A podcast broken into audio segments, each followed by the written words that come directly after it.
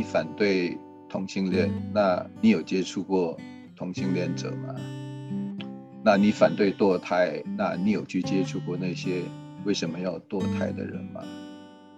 恩典它其实火力相当强大，它可以摧毁真正的武器不能摧毁的东西。听众朋友，大家好，欢迎来到教会青年的思考健身房。好，我们今天邀请到呃有一阵子没见的老朋友，那徐叔是吗？你上次是什么叫我都忘记了，还是承德大叔？我已经忘了。承德大叔，好，徐叔都可以啊。那对啊，去几个礼拜哈，那那个 Milwaukee 得到了这个 NBA 的总冠军，对，那时候我们有没有什么庆祝啊？没什么庆祝，我们是比较乖的一群，所以躲在家里，没有跑去凑热闹加疫情人数。啊，你们在家的时候看线，就是看实况转播是吧？对，是看看实况转播，非常激动。最后大家应该都抱在一起流泪，是不是？嗯，因为我是自己在家看，没有人可以抱。那那可惜了呀。不过今天很开心，徐大叔又回锅来跟我们继续第二季的节目哈。那我们今天要聊的人是谁呢？是杨斐力 Philip Yancey。对，我发现我们竟然还没聊过他哈，那有点对不可思议。他毕竟是这个也是畅销作家哈，那也其实对很多人都很有帮助。对啊，我自己竟然也都没想到，我就觉得太不可思议了。我我是他的忠义主义者。是啊，对，他如果知道的话，应该会不原谅你这样。真的。对，那你要不要聊一聊这个你跟他的一些故事啊，或是？哦，嗯、我们出他的书，就是刚好是一个很好的 timing。嗯，那个时候。呃，我记得我们在申请《恩典多起义》那本书的版权。我们现在还有这个规矩吗？就是审书的时候还有外审。嗯嗯，还是有，请外面两位啊、呃、专家或者是啊、呃、喜欢读书的人给意见。所以那个时候外审给的答案是 no。哦，really？对。然后那一位刚好是美国的宣教士，他是从一个宣教士的角度来看，他觉得，呃，这本书内容太美国化了，写的都是美国的事件。嗯哼，嗯，所以他是，所以我们还蛮注重外省的意见的，不是吗？是，如果外省啊、呃、打叉的话，我们好像也就会跟着打叉。可那个时候我不晓得为什么，我就突然觉得不甘心。嗯嗯嗯，我就写了。一封陈情书，嗯，我从前没做过，以后也没做过，然后我就写了，呃，一篇东西，就写给当时的主编，为觉得说，为什么我不认为它太美国化？第一个，因为台湾跟美国的文化啊还衔接的蛮好的，所以我们对美国的认知并不是那么陌生，所以我觉得杨腓力书里讲的那些情况。啊，未必会造成文化隔阂，嗯哼，所以我就提出一些反对的意见，然后又赞成这本书出版。嗯、那结果后来主编就采纳我的意见，嗯哼，然后我们就去签，然后我们签了之后，我们才知道，如果我们再晚一步，就被香港的出版社签走了。嗯、是对啊，而且他在校园里头后后后来就陆陆续续出了好多本。好书嘛，哦，对，主要就是《恩典多起义》出来之后回响很大，然后二零零四年、嗯、还是零六年，我们有请他来台湾主办讲座，所以他那次来啊、呃，我就想说好，你写恩典，我看看你到底自己实际 啊、呃、会不会真正的实践恩典，嗯哼，因为我就。听过一些故事，比方说，就是像某一个励志作家，他写的东西很励志。然后有一次他去演讲，大家就看到他吆喝别人的那种意识气质的样子，嗯，所以他们就说他写的什么鬼励志，他自己都不实行这样。嗯，我想说，好吧，那如果他来也是一个那种呃很大牌的，那我也就摸摸鼻子算了。你你不能不帮他翻吗？对啊，我我还要跟他相处，他那次来很久哎，Yeah，他来了十天吧，oh, okay. 还是两个礼拜，就会想说，我要跟他相处这么久，然后就有一点带着一点不安的心情去机场接他，Yeah. 结果发现他跟太太 Janet 都是非常的平易近人，Yeah，呀，Yeah. 很可爱的一对夫妻。对，我后来。你跟我那次训练有发现他们这个平易近人的特质吗？对对对，当然，他是真的是写恩典，也自己在实践恩典的人。隔了一两年之后，刚好那一年的全美基督教书展在 Denver 举行，离他们家很近，所以他就宴请啊全世界各地去参加书展。出版翻译他书的啊，这个出版社的代表，哇哦，大概有十几个国家吧，嗯哼，所以我我就是台湾的代表嘛，我就去了，然后他就请我们吃饭，然后啊，就是感谢在场的每一位啊，出版社啊，帮他散播好消息，这样，嗯哼，那吃完饭，我想说那就是这样了嘛，那吃完饭以后，他就把我叫过去。他说：“你明天有空吗？”我我说：“嗯，有空啊。”他说明天我们再吃个饭吧。嗯哼，所以他就是因为感谢我他在台湾的时候的招待，他隔天又再请我一次，我们单独的又吃了一次饭。呀呀，所以就是种种的这些，就是跟他相处的过程，后来我们成为朋友，就是从。从译者、作者变成朋友这样的一段过程，我觉得非常特别啦，也是做一个译者一个很特别的祝福吧。嗯、就是你有多少机会可以跟原作者认识、见面，而且投缘，成为好朋友。对，呀 Yeah，他是他上次说我们要去找他，还要带我们去爬山呢、啊，记得吗？对，他是说真的，我觉得我们都太客气了。他很爱爬山，对对。下次你约约吧，我们一起去找他爬山。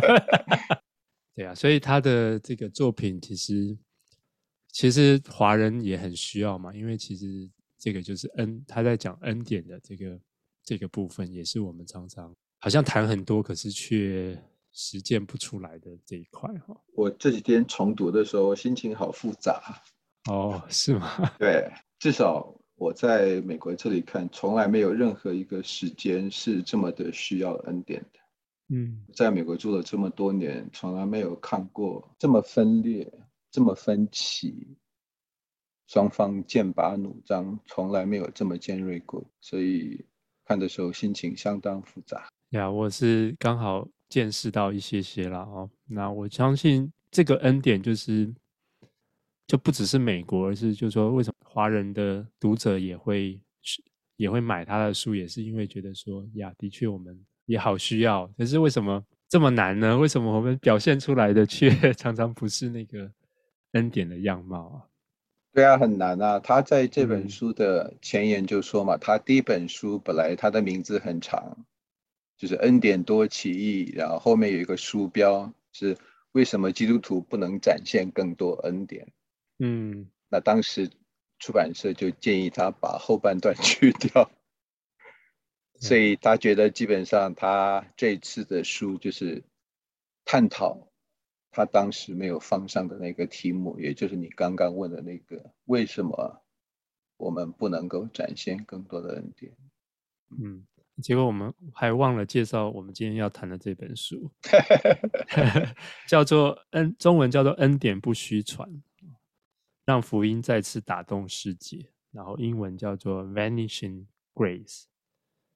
What whatever happened to the good news？是这样吗？嗯、其实基本上还是在回答这个问题啊，就是到底为什么恩典就已经不像恩典了？到底那该怎么办？这样子。对，没错。呀，yeah, 我觉得自己读了也是很觉得帮助我一个很好的整理啊，就是说。那他提他提到，因为前面他的内容可能，或是他的书某种程度也都有类似的主题嘛。嗯，就是说哦，教会没有展现出恩典啊，然后其实呀，这个世界很需要恩典。那那他后面主要是第二部，他就提到三种散播恩典的人嘛。对，寻道者、行动派。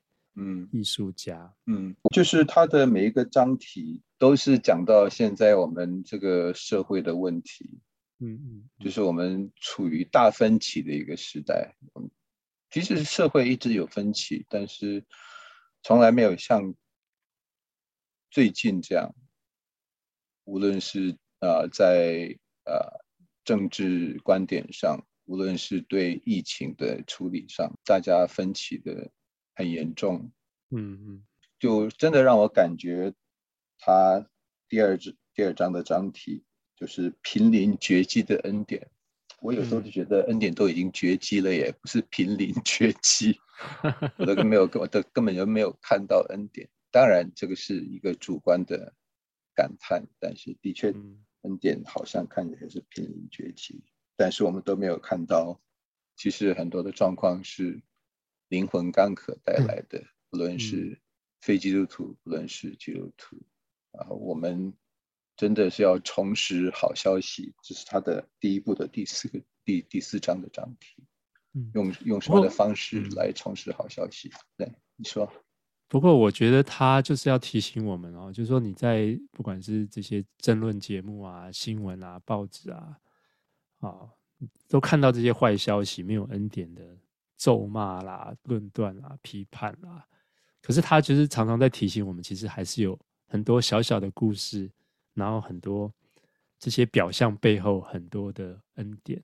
那我觉得那是让我们、让我自己也很感动的地方。常常这些媒体在记载的时候，他其实都刻意把这些恩典的这些眼光都好像都看不见了，或者说他整个都屏蔽掉。但是他，我觉得他。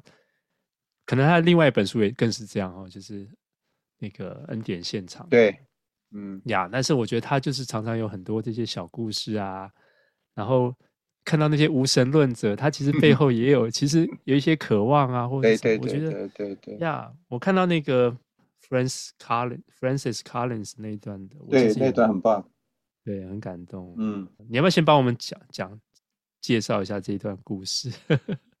哦，就是他跟一个无神论者，我们翻译成希均斯 （Christian Hitchens），、嗯、他们之间的一段很特别的友谊嘛。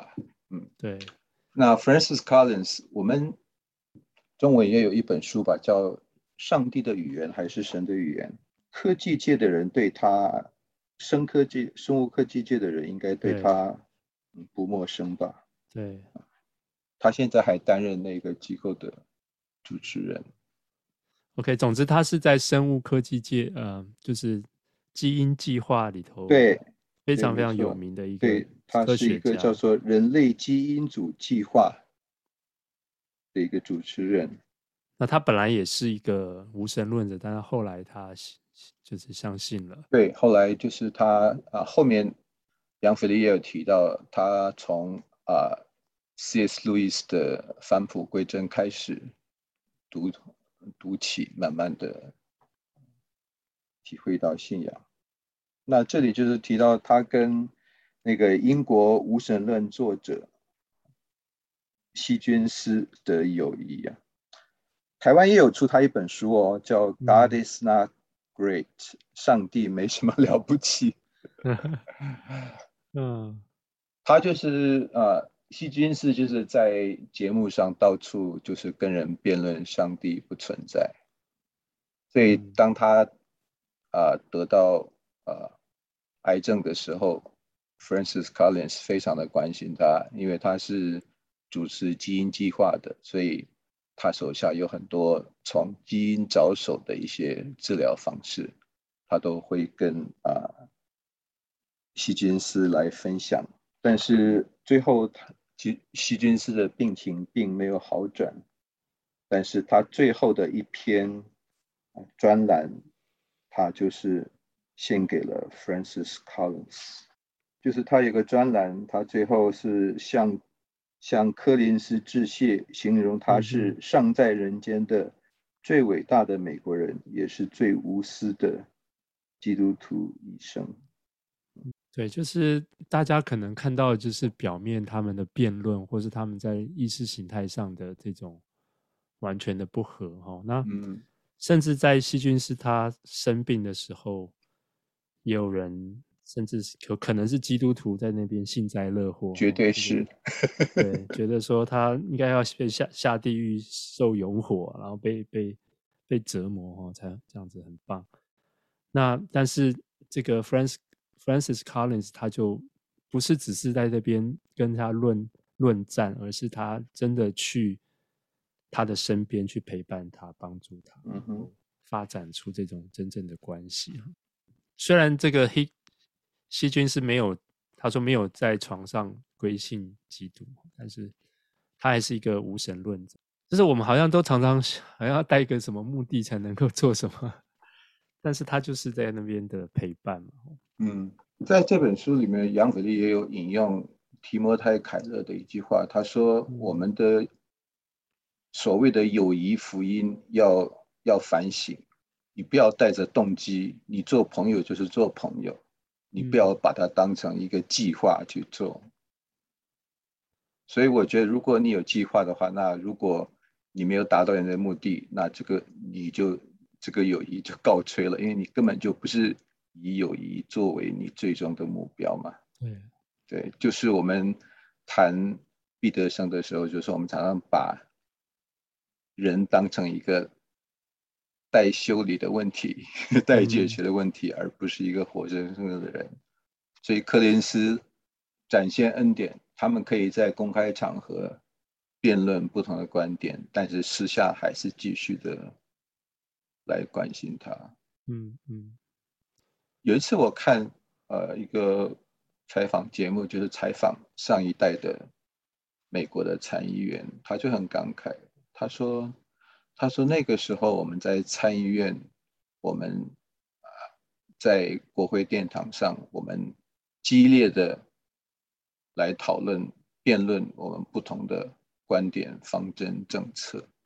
然后辩论完之后，我们就一起去酒吧喝酒。”嗯，他说：“今他的今天已经看不到这种情况了，就是不知道从什么时候，意见不同的人就一定是敌人的这种。”现象越来越严重。的确，就像你讲的，好像现在我们越来越难感受到这样子超过意识形态的一种友谊了。包括教会、基督教都要把你偏左偏右，就要把你化作是对方的阵营，当做。没错。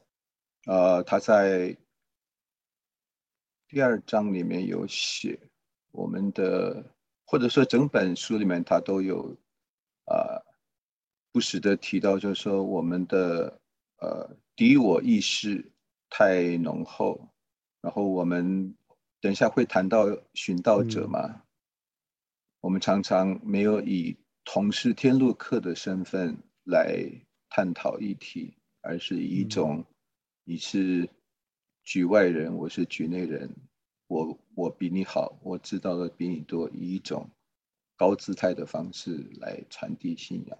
嗯，所以今天，嗯，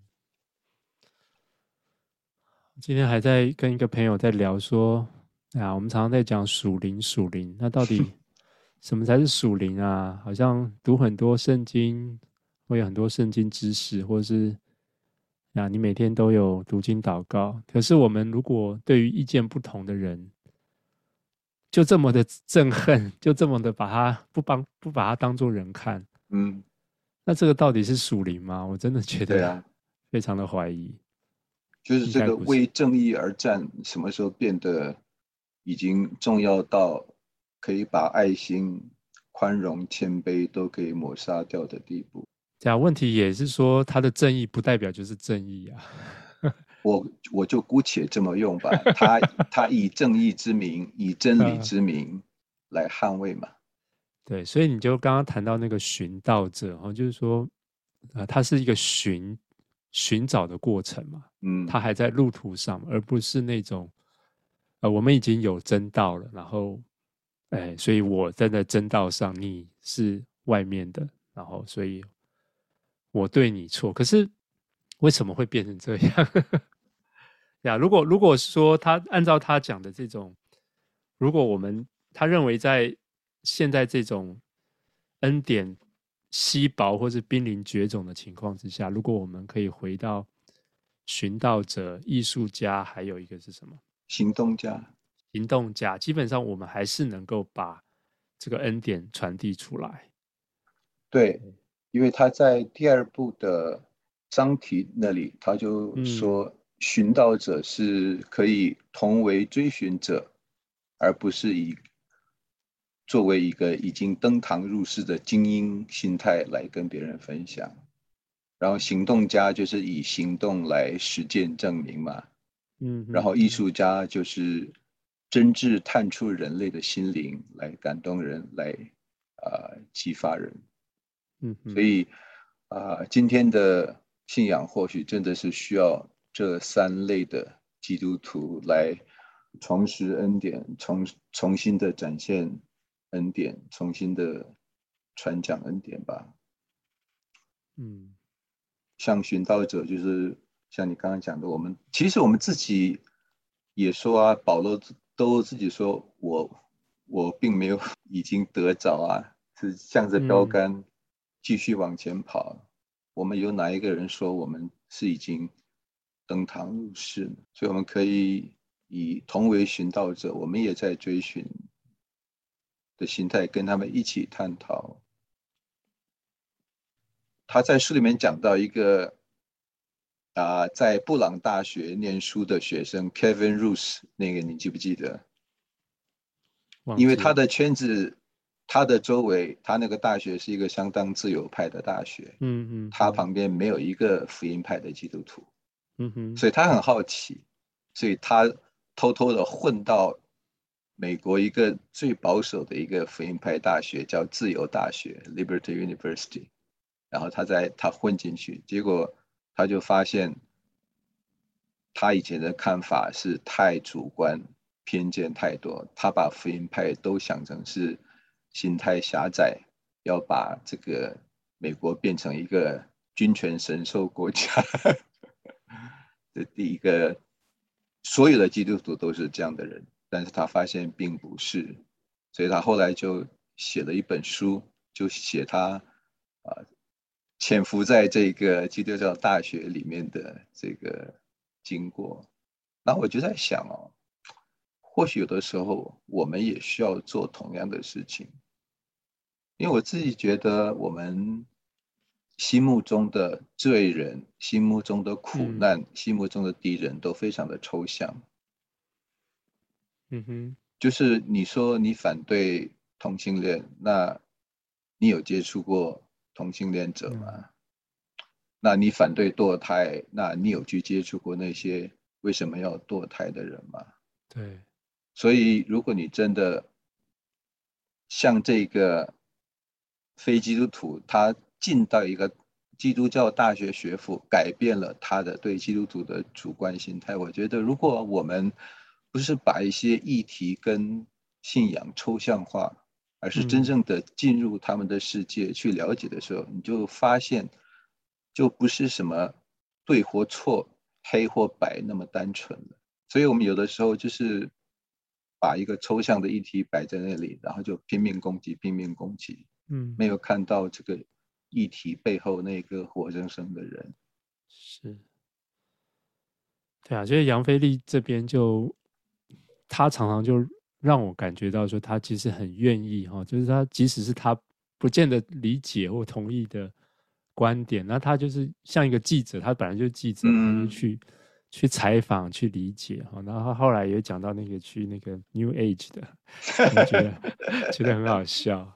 对，我觉得就是如果我们可以真正的去探索对方的世界，你会发现其实并不是他们的决定。行动并不是像你想象中的那么简单，因为他想做，他怎么？呀，我觉得一方面也是，就他其实也有谈到，就是说，出现那些表象背后，其实是一种，可能是一个渴望，或是他没有找到那个真正的那个答案哦。嗯，那这些不管是忧郁症、酗酒、失业啊这些的，那其实我我一直在想说，到底我们有没有真正面对自己的问题？然后我们有时候觉得哦，好像找到新基督教成为我们的。这个答案了，可是我们实际上很多那个渴望的事情，我们没有真正好好去面对啊。其实我们也有很多失序的渴望，可是我们好像自以为我们找到了这个解答，然后我们就没有再去更多的认识自己。嗯，对，没错。我觉得行动行动派这块也是很。很重要哈，我觉得他讲的就非常的对，一针见血哈，就是说 在一百三十五页说传统上哈，特别是福音派这样标签的人，传统上注重直接诉诸头脑哈，宣讲话语，嗯，我们讲到写讲到书籍等等的，可是对真正有需要的人，单单话语并不能使他们满足，正如一如。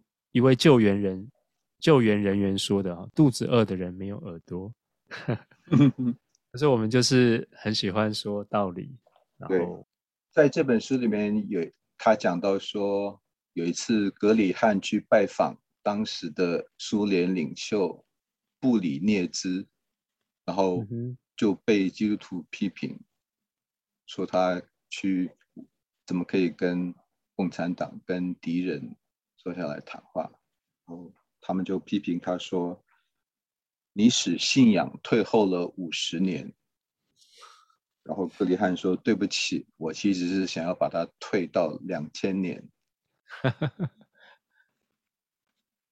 所以我觉得我我们可能需要退到两千年前，初期教会看他们怎么以行动来。阐述信仰，因为那个时候他们没有政治的力量，嗯、他们没有办法借着他们的选票，借着他们执政来改造这个社会，而是他们反而是用了最不起眼的所谓的恩，杨飞利喜欢用恩典的火力在恩典多期里面，但是这个火力其实最庞大的一个心灵武器。嗯、上一次淑芬上你的节目不是谈？那本《理性的胜利》吗？是那位作者，他嗯，他有另外一本书.叫做《The Rise of Christianity》，是基督教的兴起，讲到说这个社会的变化其实都是归功于基督教啊，基督徒。那他在，因为我们今天不是重点了，我只是 从维基上。看到他说这本书，他提到为什么基督徒可以传播的这么快？他说那个时候很多啊有疫情的时候，我觉得这一点对我们今天来讲是特别的贴切。他说当发有疫情的时候，所有的人都逃离城市，只有基督徒留在都会区照顾那些生病的人。然后在嗯，主后一六五跟二五一发生过两次的大传染病，然后都是基督徒挺身而出来照顾，然后基督徒非常尊重女性，然后没有诉诸权力、武力、暴力，所以或许。所谓的行动，不是说我们借着一些什么这些可见的这些强大的武器啊，或者是什么，而是回到两千年前的那一群初期教会的信徒，成为我们的榜样。假设我们现在是没有任何权利、没有任何话语权的人。可就是在这种最弱势的时候，反而是我们可以散布恩典最有力的时候。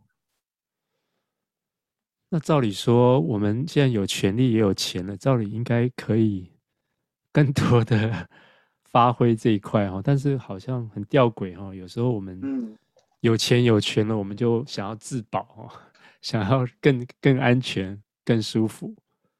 他其实在一百八十页就有谈到你刚刚讲的那一段，嗯，他其实也有提到那个 Starks，OK，Stark，yeah。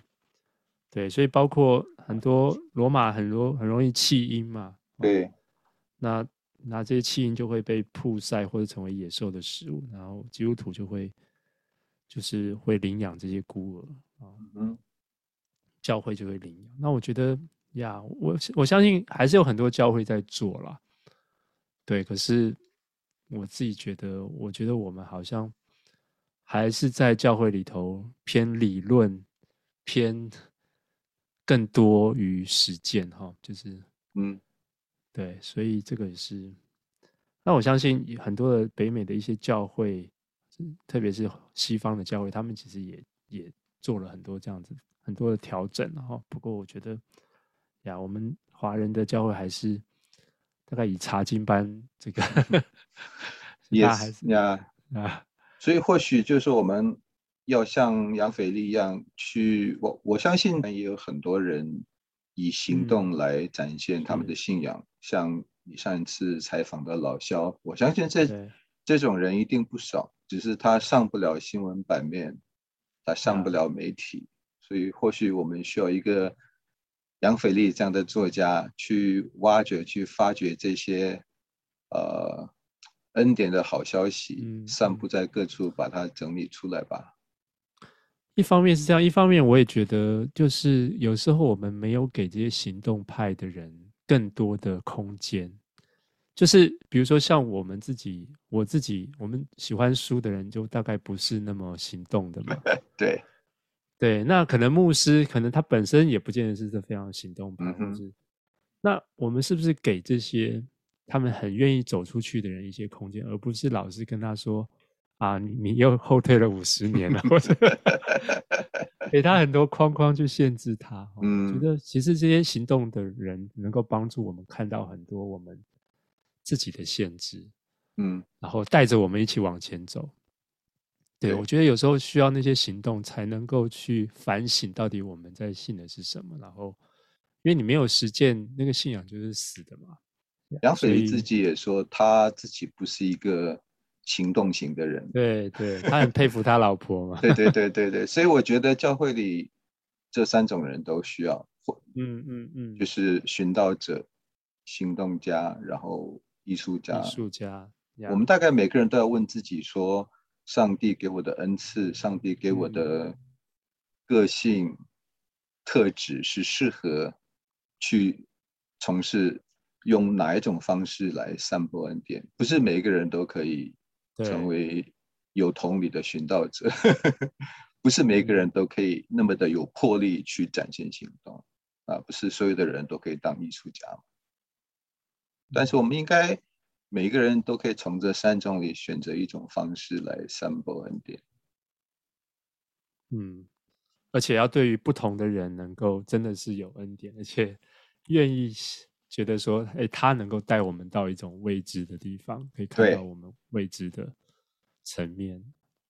就是在都会中产教会，就真的比较难。上次老肖也提到这一点嘛，嗯，就是我们好像因为离那个环境太远，所以有的时候我们是需要刻意的把这个距离拉近，我们才有。我们才有可能看到，就是说，我们一直这东西对我们来讲都是太抽象了。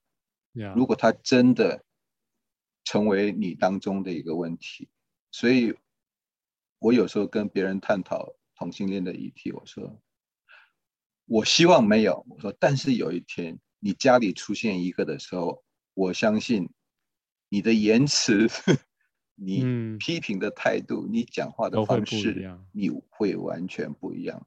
因为这个是你的亲人，这个是你信赖的人，所以任何一个议题，如果我们不一定要很大力的投入，就像你说的，但是我们要给行动派空间，让他们在教会这个范畴里面可以发挥他们的恩赐，不然他们就到外面去了，对外面的词汇机构，外面的什么机构。呀，艺术家更是哈，我们更少给艺术家空间哈，一样啊，就给行动派也很少空间，也艺术家的空间也不大。我们就是说，我们的艺术可能比较不是只是说有一个什么茶会要布置，而是说给这些艺术家他们有一些特殊的敏锐度啊，对于这些我们惯常在于这种中产社会里头的一种麻痹，他们可以提出很多先知性的。批判吗？还是提醒？哈，那他杨飞利用了刺棍跟钉子这两个比喻，是在那个传道书里头的。对，杨飞利自己自己也在这个问题上挣扎吧，就是说，嗯，一个艺术家到底是要做刺棍还是要做钉子？嗯哼，有的时候是我们需要刺棍的鞭策，发出那种最直接的。怒吼，像索尔尼辛一样。那另外一个是钉子，就是我们刚刚一起谈的那个建筑师，他就是很含蓄的把信仰意涵在那个共产党时代的时候，把它展现在建筑物上。他不含蓄吧？我们我们要讲一下这个故事吗？好啊，来你来讲，啊、你来讲，我来讲啊。对，这个也是我们刚刚在讨论这个，在他的书最后里头在分享的一个苏联的雕、嗯、雕刻家，叫做呃，这个名字好长哦。对，没错，苏聂兹维斯特内。对，OK，聂兹维斯特内，对他。他曾经设计过赫鲁雪夫的墓墓碑，哈，被迫流亡，啊，但是那个时候的政府还觉得说，嗯，他应该要让他来给政府所用，哈，能够让他的才华留在这个 给给共产党来来使用。可是呢，他就这个这个涅兹维斯特呢特内呢，他就呃答应了，他替他们盖一栋。设计一栋这个建设计作品哦，一栋硕大的雕塑，五十尺高，五十尺宽哈，这是多高呢？我看一下哈，十五五十尺的话乘以零点三，十五公尺，十五公尺大概五层楼哦。哇，OK，很大的很大的一个，相当庞大，很大的一个雕塑，非常非常非常非常这个壮观的雕塑哈。嗯、那他。他每次都教设计的一部分，然后 每次都这个得到官员的认可。可是，在剪彩的那天，这个官员才看到整体，吓得倒抽一口气。其实，他整个的那个建筑物中间有一个十字架，那那个巨大的十字架遮住共产党总部的门面。然后这些官员就很一定很生气嘛，然后他就问他：“你怎么会这样做呢？”他就说：“你十字架，你你看到你你难道没有看出来是一张脸吗？哦，他真的很像脸呢。是啊，是啊，所以他艺术人就可以有这个 能力哈。他一方面是十字架，他一方面是一个一个脸哈。不过政府官员知道他是他的基督教信仰哈，就认定这个是十字架，就最后把他驱逐出境。嗯。”不过杨飞利这本书，他最后的一段文字是这样子哈，他说：“十字架还留在原地，反对的政府已经不在了。”对啊，所以这个就是钉子嘛，钉子是持久的钉在墙上。就是杨飞利讨论刺棍跟钉子的时候，他说钉子它是可以持久的，所以有的时候做刺棍，那那那可能是一时的，那这根钉子。就是像这个建筑师的建筑物一样，一直到今天都还在，都可以在 Google 上搜寻得到。对啊，哇，真的是看到他那个建筑作品，你就啊雕塑作品，你会真的是他要这些，他要把它移走都不容易。对，所以艺术力量真的很大，我们不可以小觑啊。我觉得另外一个比更基本的不是什么艺术不艺术，而是啊，毕德生他在《天国的语言》里面他说过一段话，他说：“我们今天基督徒太习惯于讲道跟教导的语言，这个是在三百零三页。他说，从讲道和教导学习得来的语言清楚多了，焦点也更明确。我们偏爱以这种语言告诉别人永生大事，但是那种语言的激烈程度，正好把爱心打了折扣，把交谈对象的他或她不再当作是活生生的个人，变成只是。传道的目标，所以艺术最根本的问题就是，我们话不要讲得那么直白，而是用一用一种更含蓄、更间接的方式，把道理讲得清楚，让爱心、让恩典可以展现在我们的信息里面。这个是艺术家可以做得到的事情。嗯，激发吧，哈，它不是一种。对，好像告诉你一二三四，你照做。我们需要传道的人，但是我们也需要用另外方式传道的人。呀，呀，我觉得这个他的这个刚才讲的涅涅兹维斯特内，我觉得他的那个勇气 真的是很很棒哈。就是说他这样子做，他知道他一天。揭幕的那天，可是他真的是一个长期的一个 project，他能够这样子做哇，然后呀，这个是非常令人敬佩。然后那个东西就留在那里，成为一个非常大的一个反讽哦。对，呀，对，但是也有一些人，就像他里头讲到那个写汤姆叔叔小屋的那个斯托夫人嘛，嗯哼，那我我是在我其实没有读过这本书。可是我来这边，我才知道说，呃，其实他这个，他其实对于美国这个蓄奴的问题，其实这本小说做了非常非常大的贡献。对，我也是看这本书才 知道的，是吧？对，我以前只只听过这个名字，我也没有去读过，嗯，因为它是一个经典嘛。所以他其实没有在那边讲什么反对蓄奴，但他就是我是没看过，但是他就是写写了这个，可能是。是 Uncle Tom 吗？还是谁？对，Uncle Tom's Cabin，他的书名。那那就让其他的人能够真正把人当人看，嗯，然后把奴隶也当做人看，所以迈向就是刺第一年就销售几十万本，然后刺激美国，他整个改变了那个群众的一个方向哈。后来是不是林肯接见他了？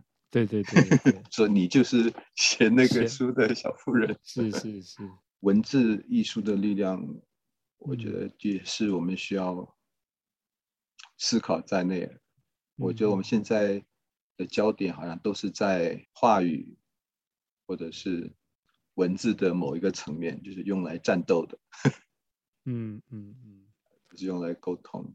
是杨斐力他。从恩典多奇异开始，他用了几个比喻。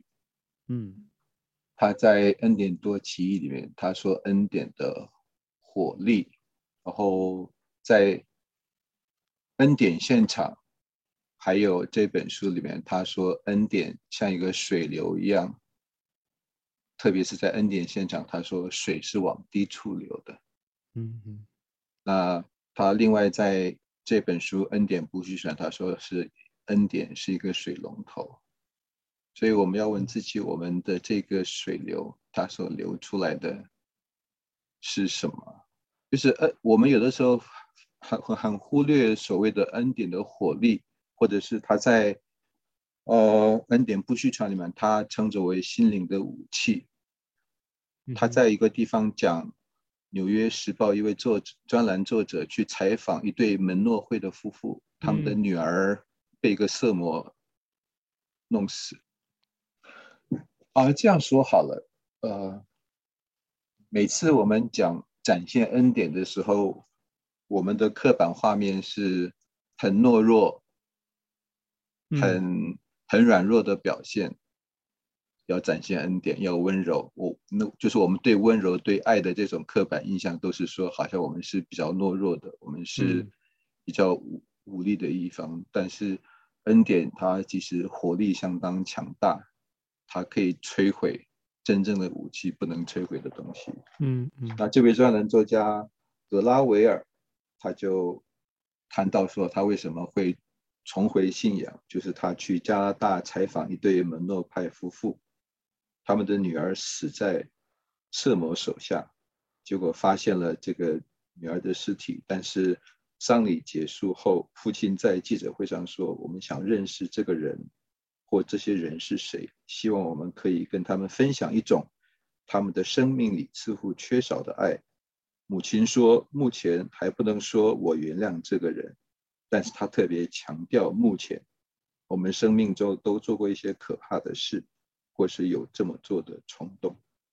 所以这对夫妇的反应让德拉维尔非常的震惊，所以他下面写了一段话，他说：或许我们难以看见心灵的武器，因为不知道该如何看见。”或是因为我们被物质进步的喧哗弄得心思无法专注，但是我看见这些武器了，我从此不再跟以往一样。我就想到很多年前我们教会有一个我我我在美国的教会感恩节，我们的感恩节的传统就是像台湾一样嘛，就是大家上台做感恩见证。嗯，我们教会是这样。所以那天聚会结束的时候，突然有一个呃年轻人要走上去，牧师跟他说：“我们时间已经到了。”但是下面知情的弟兄姐妹就说：“让他上去讲。”嗯，结果这个年轻人就上去做见证，他酒驾逆向行驶，然后撞死了对方的。对面开车的人，可是呢，不可思议的是，在法院那一天，那个被撞死的人的太太替他陈情，替他求情，所以法官没有判他，只判他好像是啊、呃，就是服务吧？啊？对。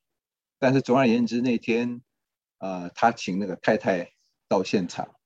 哦，对，你说就是被撞死的那个对对，被被撞死的司机的太太，她原谅了这个年轻人，还替他说情哎。哦，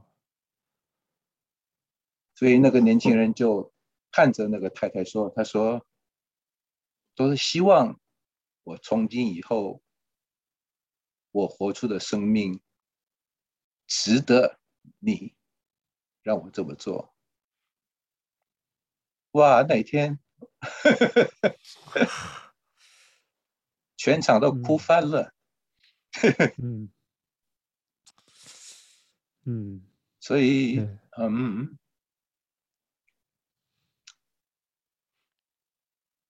每次想到恩典的时候，我就会想到那个场面吧，嗯。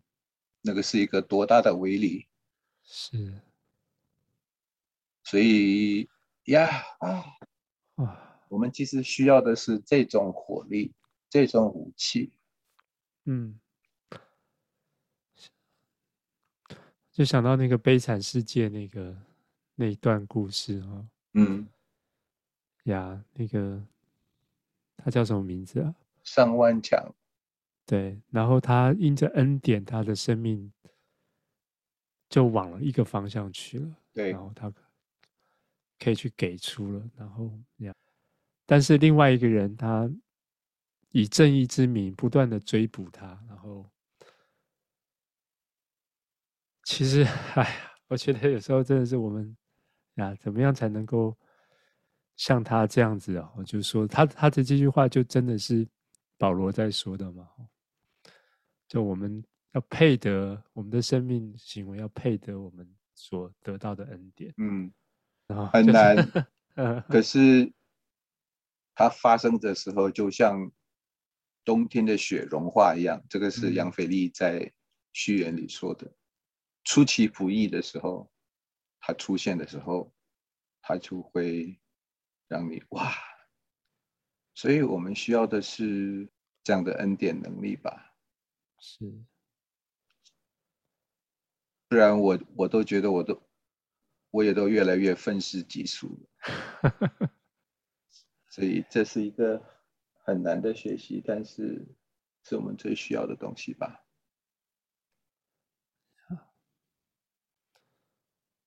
啊，先可能先从多看看这些杨腓力的书，然后 把那个电视新闻关掉哦，或者是说，我记得他在那个恩典现场做过一个比喻，我很好喜欢，就是说他讲到那个有一个电台嘛，也是共产党的，然后他有一个做那个聋哑人士手语啊，记得记得记得呀 他的手语是。完全翻译另外一种，对，哎呀，我就觉得需要，我们需要有这个，常常听到这样的故事跟声音。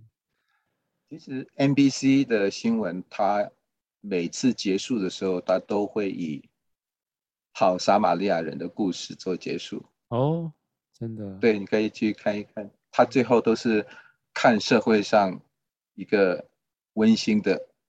帮助人的一个恩典的故事，所以如果我们用心去找的话，我们周围还是有，只是我们在这种像刚刚格拉威尔说的，在这种喧哗的环境里面，我们也是身不由己的会愤怒，嗯，会会想要用比较直接的方式来反击。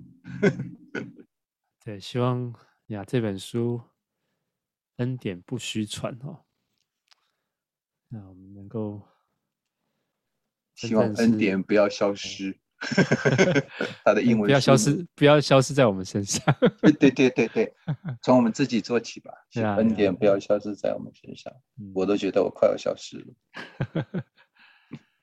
行动家、艺术家，还有这个寻道，嗯啊，我们还是能够让恩典稍微流露出来，嗯。